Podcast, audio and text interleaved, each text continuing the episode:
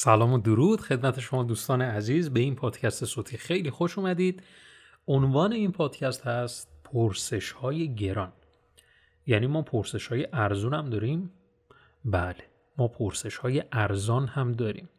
و چقدر خوبه که ما پرسش های گران از خودمون بپرسیم در دوره ها از اساتید بپرسیم. با پرسش های گرانه که ما می‌تونیم خیلی خوب سود کنیم.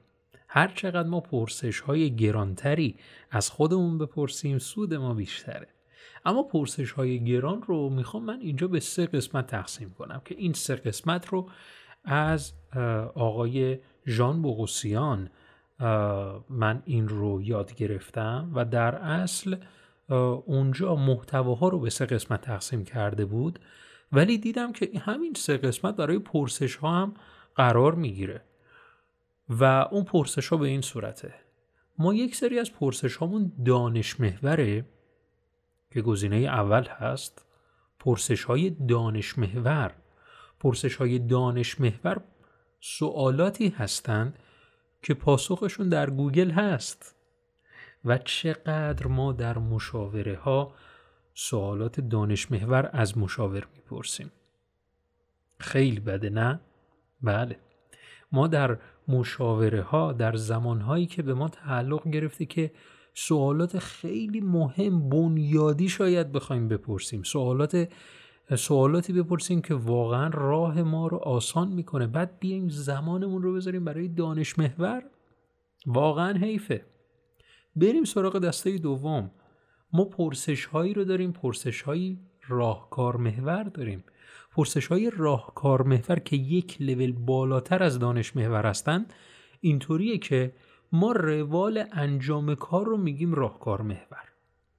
مثلا ما می‌خوایم سایت سرایی بکنیم روالش رو نمی‌دونیم. می‌خوایم یک غذایی رو درست کنیم روالش رو نمی‌دونیم. نمی‌دونیم هر چیزی رو به چه میزان باید استفاده کنیم. اینو میشه سوالات راهکار محور. آیا گرانه؟ به نسبت قبلی بله. به نسبت دانش محور بله سوال گرانه. ولی این سوالات به همینجا به اتمام می‌رسه؟ نه ما سه تا دسته بندی داریم. دسته سوم سوالات تجربه محور یا بینش محور هستند سوالات تجربه محور هستند که تو گوگل خیلی کم پیدا میشه. سوالات راهکار محور یک کمی داخل گوگل جستجوی بیشتری انجام بدیم. می‌تونید اینا رو پیدا بکنید. و این سوالات راهکار محور که حالا میشه که مثلا اونا رو با جستجوی حرفه‌ای در گوگل پیدا کرد در جاهای دیگه هم هستن. مثلا شما می‌تونید کتاب بخونید. در دوره های مختلف اگر شرکت می‌کنید مجموعاً باید از سه دسته بندی محتواش قرار گرفته باشه. یعنی اگر شما در یک دوره شرکت می‌کنید انتظار شما باید این باشه که به سه تا دسته سوال شما پاسخ میده. در هر دوره. اینکه حالا مثلا در یک دوره شرکت می‌کنید با این تفکر که این سوالات این بیشتر در رابطه با بینش داره صحبت می‌کنه بازم شاید به سودتون نباشه. چون که همه اون تجربه ها نمی‌تونه برای همه افراد شرکت کننده در اون آموزش مفید باشه.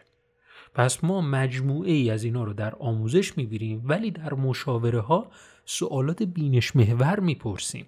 اگر می‌خوایم از یکی در این اینستاگرام سوالی رو بپرسیم سوال موردی خیلی ریز رو می‌پرسیم. اگه می‌خوایم بینش محور بپرسیم.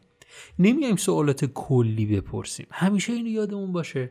قبل از اینکه سوالی رو مطرح کنیم ببینیم آیا واقعا اون سواله در گوگل پیدا میشه؟ آیا واقعا اون جواب اون پرسشه در گوگل پیدا میشه؟ اگه هست من چرا باید از دیگران بپرسم؟ اگر هست من چرا باید از دیگران بپرسم؟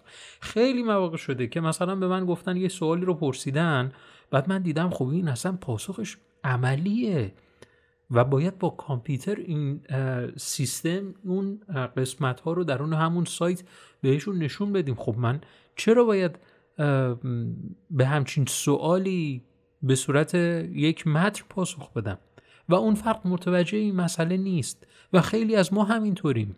خیلی از ما ناخودآگاه سوالاتی رو می‌پرسیم که اصلا در جایگاهش نیست. اگر ما در گوگل جستجو بکنیم ویدیوهای بهتری میاد و خیلی راهکاری خیلی عملی و ویدیویی تصویری اونجا اومده توضیح داده و خیلی بهتر پاسخ دادن.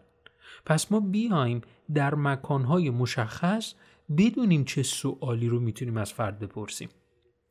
من یک وبینار برگزار کرده بودم به نام حل پیشرفته سوال با گوگل.